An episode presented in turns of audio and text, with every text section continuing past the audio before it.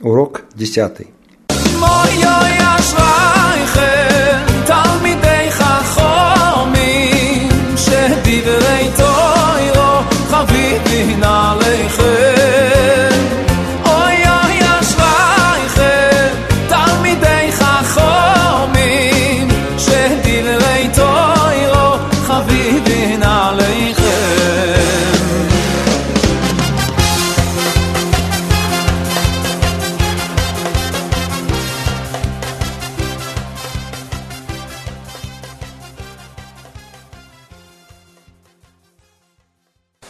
Несколько слов для тех, кто решил преподавать Тору, Гмару.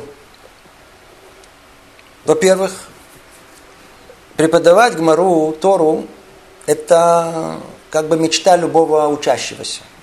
Ведь так и написано, учить, чтобы обучать. Но одно дело желания и мечты, другое дело реальность. Ведь речь идет не столько о способности быть преподавателем – сколько о желании учиться быть преподавателем. К тому же, надо помнить, что учитель Торы должен не только уметь преподавать Тору, но и достойно представлять ее. По-видимому, быть учителем Торы – это не так просто. Ну, давайте разберем, какой тут первый шаг, с чего надо начинать. Начнем издалека. Каждый, кто хочет преподавать, должен в первую очередь решить для себя, для чего это ему надо. Хочу, хочу. Для чего? Для личного удовлетворения, для себя или для того, чтобы обучить своих учеников. Рассказать все, что знаешь, и показать свою эрудицию, или дать ученику тот минимум, который они способны воспринять. О, и так далее. От этих вопросов и зависит, Собираетесь ли вы, сами этого не осознавая, заранее своих учеников затопить, удавить своими знаниями? И тогда получится, что такое преподавание не то, что не принесет пользу, а принесет реальный вред, отобьет ученика желание приближаться к море на расстоянии километра. Или вы собираетесь на самом деле всего себя отдать в распоряжение своему ученику видеть в этом миссию, полностью отдающую себя одной единственной цели, чтобы ученик понял, усвоил Тору. И э, тут же надо оговориться. Есть ситуация, при которых э, показать себя и произвести впечатление и рассказать э, то, что написано, порой оправдано. В системе Кирува как раз и пользуется таким подходом, чтобы увлечь нового ученика всеми способами. Показать ему глубину и мудрость Гмары, окунает его в самые запутанные темы. Человека надо зажечь. Надо ему рассказать, красиво, привести яркий пример, дать возможность самому поучаствовать. Вот Раби Акиба считает так, да? А как ты считаешь? О, как я считаю? Так, а я вот так считаю. И пошло-поехало. Заодно можно поговорить о его проблемах посередине. Легитимно. Другими словами, для начинающих, для того, чтобы увлечь их, э, такой подход вполне легитимен. Но это хорошо для начала. Месяц, полгода, год. А что потом? Есть ребята, отличные ребята, которые после такой увлекательной учебы почувствовали полное отвращение от учебы Торы. Почему? Потому что там внутри они понимают, что это не их тара. Им рассказывают, а они слушают. А любовь к Торе может появиться только тогда, когда человек сам ее понимает, сам к ней причастен, сам потел, приобрел ее своим трудом. И тогда, тогда метод увлекательной учебы, это путь разрушительный становится. В то время как задача учителя привить ученику желание постичь Тору самому и дать ему все необходимые для этого средства. И если да, захотим привить ученикам любовь к Торе, привить навыки самостоятельной учебы, то тут же возвращается вопрос, а для чего вы решили стать учителем? Если снова для себя а, укрепить пройденный материал, чтобы дать возможность проявить свою эрудицию, знания, что, может быть, вам это и доставит пользу. Но вашему ученику только вред. чтобы быть учителем, надо в первую очередь решить для себя. Моя цель – помочь ученику, а не себе. Даже если ученик не живас на три головы. Надо знать, что это не потеря времени, а мецва. Это часть десятины времени, которую надо отделять, как отделяют десятину от доходов. Кто хочет, может рассматривать это как чистый хесед, милосердие. Такой настрой поможет наставнику набраться массу терпения. Ведь где тут проблема? Ведь наставник как может понять, что какая его обязанность? Рассказать, растолковать ученику новый материал? Вовсе нет. Как раз наоборот.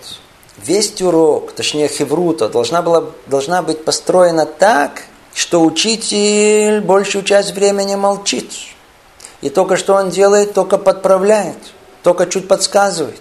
В нужных местах дает видение или какие-то общие знания раскрывает. Всю работу по расшифровке текста должен делать ученик. Он должен быть постоянно активным на уроке. Он должен рассказывать вам, а не вы ему. О, вот для этого надо много-много терпения, много любви к ученику. Надо осознание этой ответственности за то право обучать других Торе. Ведь, ведь придется выслушивать его э, б, м, э, и иметь терпение на это. Можно предложить такую идею. Лучше всего изначально как бы подписать с учеником неписанный договор. Говорить ему так, смотри, я тут как тренер. Это то, что тебе знакомо. То есть я со стороны помогаю тебе э, учиться учиться. Но бегать вместо тебя я не буду. Бегать ты будешь, а я буду смотреть, как ты бегаешь. Как тренер буду просить у тебя выполнять вот эту техническую работу которая может тебе показаться лишней или неприятной, тем не менее, если ты мне доверяешь, не спрашивай, выполняй. Теперь, что мы договариваемся? Мы договариваемся, что пыхтеть будешь ты, как мы говорили. И до тех пор будешь трудиться, пока не поймешь все на все сто. Пока не поймешь полностью, никуда не двигаемся. Договорились? Отлично. Знай, что тебе придется начать с самого малого и унизительного. Да, унизительного. Начать переводить непонятные слова. После этого еще хуже, их надо составить в осмысленное предложение. Вначале вообще никак не будет получаться. И придется позорно блеять. Но ты, кремень, не должен на меня произвести впечатление. Знаешь, что вся учеба изначально должна идти через ошибки. Учились только те, которые ошибались, и продолжали дальше, исправляли их. Кто не делает ошибки, ничего не поймет. И помни, всегда надо, что вознаграждение за учебу только за пот и труд. Если, если не испытываешь сейчас страдания от усилия понять Тору, э, не сможешь потом испытать сладость ее понимания. Значит, снова и снова надо настраивать себя на труд, а я должен настраивать себя быть терпеливым. Договорились? Так, пошли дальше. Еще одна часть договора. Слушай, должна быть железная дисциплина. Дисциплина мысли. Ленность разума захочет время от времени сбросить с себя тяжелый груз и переключиться на другую тему. О том, о сем, на ассоциации. А есть кто вместо того, чтобы заниматься, что написано, начинает, знаете, любопытствовать. Вдруг появляется любопытство. А вот как в этом случае закон устанавливается? А как в этом? А есть, которые по старой привычке э, э, пустятся там на фантазии, как самому проблему решить. Ответьте им по порядку. Послушай. Разговоры на вольные темы прекрасно. С удовольствием. Но после занятий. Закон Торы тебя интересует? Надо знать, его учат из Шулхана Руха, а не из Гмары. И не сейчас, а в другое время. Что касается своих идей, как ответить на поставленный вопрос, или как все решить тут вместо Амараима Танаим, то надо ему напомнить, что цель не быть частью обсуждения. Абай так, а я так. Единственная цель – понять, что имел в виду Абай. Это наша цель. Надо научиться держаться только за основной. Дисциплина мысли. Только за основную линию рассуждения. А все второстепенное научиться постепенно отбрасывать. Не, смещать свое внимание ни вправо, ни влево. Порядок. Это слово должны повторять снова и снова. Мышление должно быть упорядочено. Все должно быть расставлено в голове по своим местам, по своим полочкам. Может быть, не сразу к этому придешь. Но если этому не учиться и не оставлять ученика, он никогда к этому не придет. Дальше. Надо знать для учителя Гмары, что в начале, в начале акцент учебы делается только на понимание самого текста Гмары и Раши. Слышите? Никак не поддаваться соблазну, давайте посмотрим Тософот, тут решены. Э, Дело в том, что для начинающего объем информации, который он способен переварить, очень ограничен. Все, что захотите по доброте своего сердца добавить, только запутает ученика. Это не по его уровню. И даже если вам покажется, что он понимает, не надо этому доверять. Может быть, это Тософот он поймет, но вы не рассмотрите, что что-то другое он уже забыл, а в понимании самой Гамары с Раши уже запутался из-за этого. Теперь, еще часть договора. Мы учимся с тобой только вслух. А это для нашего брата не совсем привычно. Тем не менее, не давать ему ничего про себя читать. Вначале будет непривычно и трудно, а потом привыкнет. Громко, вслух, с выражением. Точно так же важно просить ученика снова и снова правильно прочесть текст, с правильным произношением слов, правильной интонацией, снова и снова. Обязаны повторять пройденный материал что у нас получился длинный договор, но он должен быть озвучен. Ученик должен это услышать изначально. А ну, попробуем прокрутить, как должен идти сам урок. Да, сели, начали учебу. Вначале маленькая молитва за успех, понимание, ясность. Затем обращаетесь к ученику. А ну, мы тут находимся, да? Но с чего мы начинаем? После десятков раз напоминаний он уже должен привыкнуть и знать, что учеба начинается не с того места, где остановились в прошлый раз, а с начальной точки рассуждений. Помните, говорили, что вся гмара это сугиот, логический блок с законченным смыслом. Так вот, всегда надо начинать учебу с начала сугии, с начала логического блока. И не важно, что это начало находится на расстоянии там, двух страниц. Это подготовить и настроить ученика на вот четкую, ясную, вот основную линию рассуждения. Спрашивайте на одной вопрос. Ну, какая тема этой сугии? Что хотят понять? После этого, что хотел Тана или Амора или Хадеш, что нового раскрыть? Должен вам отвечать, отлично. Спрашиваете, Гамра согласна с этим? Нет. Значит, пытается это провернуть. Как она это делает? В чем было противоречие? В чем была кушия, а после этого спросить точно, а каким образом Тирут снял это противоречие. Таким образом, э, Гмара, э, уже пройденная Гмара, она повторяется до того места, где вы остановились. Получается, каждый раз вы проходите заново все, что учили. И это минимум обязанности повторения, о котором мы выше говорили. При этом каждый раз надо пытаться, чтобы ученик мог формулировать дискуссию Гмары своими словами – короче и точнее. То есть оттачивать свои определения, чтобы все было ясно, как идет спор. Итак, дошли до того места, где вы находитесь. Дать ему несколько минут на обдумывание. Слышите, это очень-очень существенная э, э, составляющая, э, которую нужно, чтобы учитель знал. Одна из ошибок больших, что преподаватель как бы рассказывает, рассказывает и не дает и ученику время осмыслить сказанное. Или предлагает ему сразу читать Гмару, прежде чем он вообще с ней ознакомился. Всегда нужно дать ученику несколько минут, чтобы он сам познакомился с текстом. Без напряжения. Он может э, это делать про себя, в отличие от того, что мы говорили вслух. Но как только он первое знакомство он э, э, произвел, то есть ознакомился с тем, что есть, понял, не понял, неважно. Отцу дачи уже можно попросить теперь громко. Давай, читай. Пытайся самому собраться мыслями и расшифровать, что написано. Типичная картина будет, что сделает ученик, дрррр, пошел, поехал, и чуть ли не закончил шас. А вы ему по тормоза. Ты же читаешь и не понимаешь. Ля-ля, остановись. надо приучить себя простым правилам.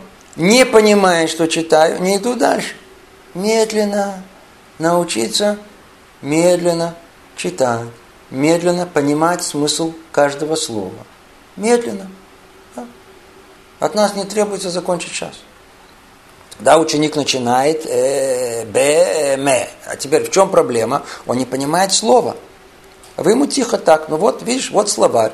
Ну, а ну переведи, пожалуйста. И вы сидите и ждете 2-3 минуты, пока он перед вами открывает, листает. Да-да-да, вот это нужно терпение. Но это будет один, два, три, десять раз, а потом он уже к этому привыкнет. Дальше. Помогает прямо на месте сделать ему опрос. Что называется, прогнать его по словам. А? Что такое ах? Что такое атом? Ика, лейк, да, на. И так прогонять пару минут на заученные слова. И не важно, что он в следующий раз их забудет. Если быть последовательным и так гонять его, через 5, 6, 7 раз точно запомнит. Точно так же, если надо, то объяснить снова и снова все основные понятия. Что такое Мишна, что такое Брайта. Э, ты понимаешь, что такое Кушия, понимаешь, что такое Тируц, что такое Хавамина, Маскана. А ну, как ты это понял? Давай снова тебе объясню. Что такое Навкамина, Укимта. Э, как строится конструкция, типа Кальвахомер, Цадашеве. Встретили конструкцию Пшита, Алло, Цриха. Помните, говорили ней? Бишле, Маэла спросить, как ты понимаешь, нет, снова объяснить, показать их логику, привести простой пример из жизни, прокрутить это снова и снова, прочесть на распев с правильной интонацией, после этого дать ученику это проделать снова и снова, раз десять, пока не усвоит. Также, если необходимо, то объяснить то, что он не может знать. Помните, мы говорили, есть всякие предварительные знания, которые учат вообще из других мест, и о которых он даже может не подозревать сделать ему типа видение. Гмара, между прочим, говорит э, Кинян Халипин. А он никогда не слышал, не знает, что, это, что за этим стоит, что за Кинян. Э, это один из путей приобретения. А что, что это значит? Нужно этому объяснить. Надо будет ему потом переспросить, а ну, а ну скажи, что понял. Не кивай головой. И пока ученик не сможет воспроизвести вслух это, не оставлять его в покое. Снова объяснить, скажи снова. Снова объяснить, снова скажи. Теперь, перешли уже к пониманию текста, как его расшифровать. Видите, что ученик слова понял, но теперь затрудняется составить их предложение. Подскажите ему ключевое слово. То самое, которое как стоп помогает разбить текст на предложение. Это может быть Амар, Эла, На, да, всякие слова, которые мы выше упоминали. Видите, он снова затрудняется, несмотря на то, что уже есть, этот, э, есть все это же слово, не могут понять, что написано. Как правило, это признак того, что он забыл логическую структуру. То есть он не помнит, ученик, на каком этапе обсуждения он находится, то ли кушья, то ли терут. Верните его снова к точке рассуждения, где он да, помнит и, пом и разбирается. И оттуда снова как бы с разбега, пусть он дойдет до этого места, где он тут понять не может. Напомните ему, что понимание логики обсуждения должна предшествовать содержанию. Надо предвидеть. Сейчас Гмара собирается обсуждать какую сторону? Доказывающую, то есть позже. Или отвергающую. До их, а само предложение что это? Кушия, теруц, рая. Логика должна предшествовать. После этого туда уже можно вставить все остальное. Теперь, после кушии всегда идет теруц. А вот после теруца что?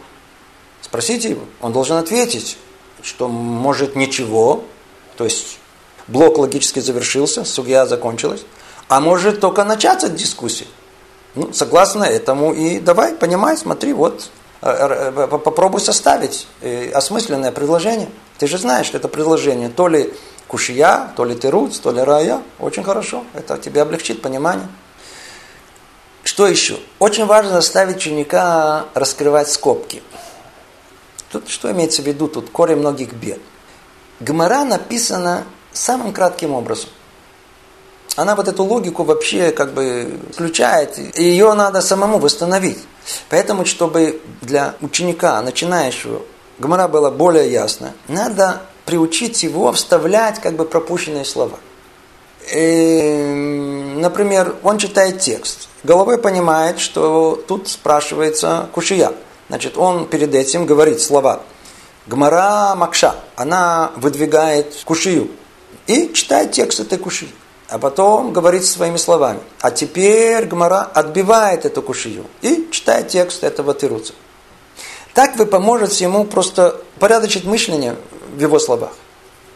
Точно так же, когда Гмара не уточняет, а говорит коротко, междометиями, надо просить ученика их раскрыть. И написано, типа, как там было разобрано. Где там? А что там было сказано? А кто это сказал? А ну, а ну, ну, вспомни, скажи. Надо в голове видеть ясную картину. Другими словами, надо раскрыть все скобки. Точно так же, когда э, предложение понято, то теперь надо как бы раскрыть и что стоит за этим предложением. Восстановить э, широкую картину теперь. В конце обязательно подвести ясный итог. Вот, начали с постановки такой проблемы. И Гмара это решила так и так. Вот, пройтись по всей дискуссии, шакля витарья. И, ну, какой вывод? Ну и спросите его, теперь скажи, какой вывод? И можно более подробнее, что предполагали до этого Гавамина, какой был хидуш, что осталось от хидуша после того, как Мара его оспаривала. То есть сам вывод будет более прояснен. Спросить, снова, какова была центральная точка обсуждения, вокруг которой все вертится, как ее начинали, как ее завершили, что прояснилось. В конце должна получиться ясная, цельная структура сугии, начиная с постановкой проблемы и до ее полного исследования во всех деталях и решения всех неясностей. После этого что? Понял? Отлично. Ну, теперь давай повторять. Пах, ученик потерял сознание. Отпрыскать его водой. Давай, снова, снова давай. А ну, объясняй, объясняй. Давай повторять. Хочешь знать? Хочешь быть Талмит Хахам? Хочешь сам понимать Гмару? Надо ее повторять. Повторяй. Давай, повторяй со мной. Тяжело со мной. И есть для этого суббота. Тихо так, в удовольствие. А, можно и в любое другое свободное время повторять совершенно необходимо. Так или иначе, ученик должен выйти из урока с совершенно ясной картиной изучаемого материала. Слышите?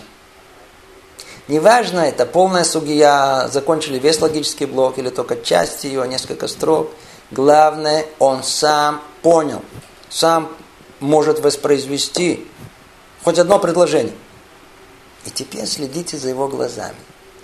Если они блестят, лицо живое такое, или даже улыбается, значит, ваш урок удался. Ученик сам что-то усвоил. Он почувствовал сладость понимания Торы. А если ученик усвоил, значит и учитель выполнил свой долг. Это и есть быть учителем. Осталось только пожелать всем, кто захочет взвалить на себя трудное, но крайне важное бремя учителя Торы, получить с небес особую помощь, чтобы любить своих учеников, быть терпеливыми, уметь их слушать и слышать, уметь ясно излагать им материал, прощать недостатки и ошибки, неприятно быть твердым и настойчивым, когда необходимо, делать все, чтобы удостоиться видеть учеников настоящими Бней Тора, мудрецами тоже. Ну, всех вам благ, всего доброго.